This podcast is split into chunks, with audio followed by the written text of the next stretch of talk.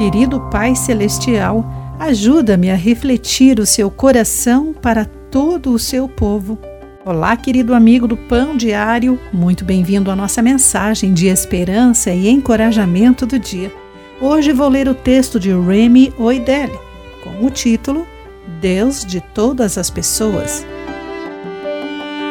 O ex-vocalista da banda Newsboys, Peter Furler, descreve o efeito que a canção ele Reina tem.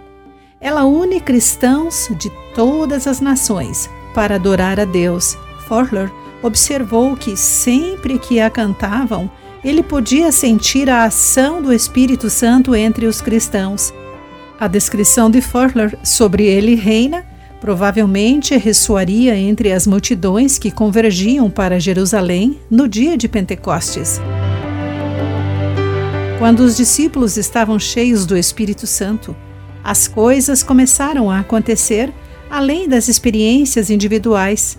Em consequência, os judeus devotos de todas as nações se reuniram espantados, pois cada um deles ouvia em seu próprio idioma as coisas maravilhosas que Deus fez.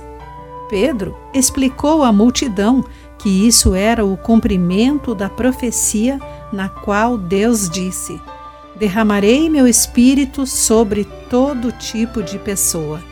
Essa exibição inclusiva do poder de Deus fez a multidão aceitar o evangelho que Pedro anunciou, e naquele dia houve um acréscimo de 3 mil pessoas.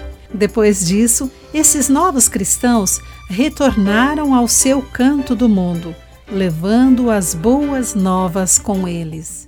As boas novas ainda ressoam hoje. É a mensagem de esperança de Deus para todos.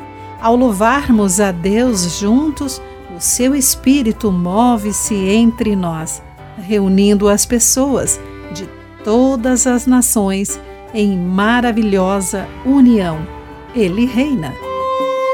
Querido amigo, você vê a imagem de Deus em outras pessoas? Você as enxerga pelas lentes de Jesus? Reflita sobre isso. Aqui foi Clarice Fogaça com a mensagem do dia.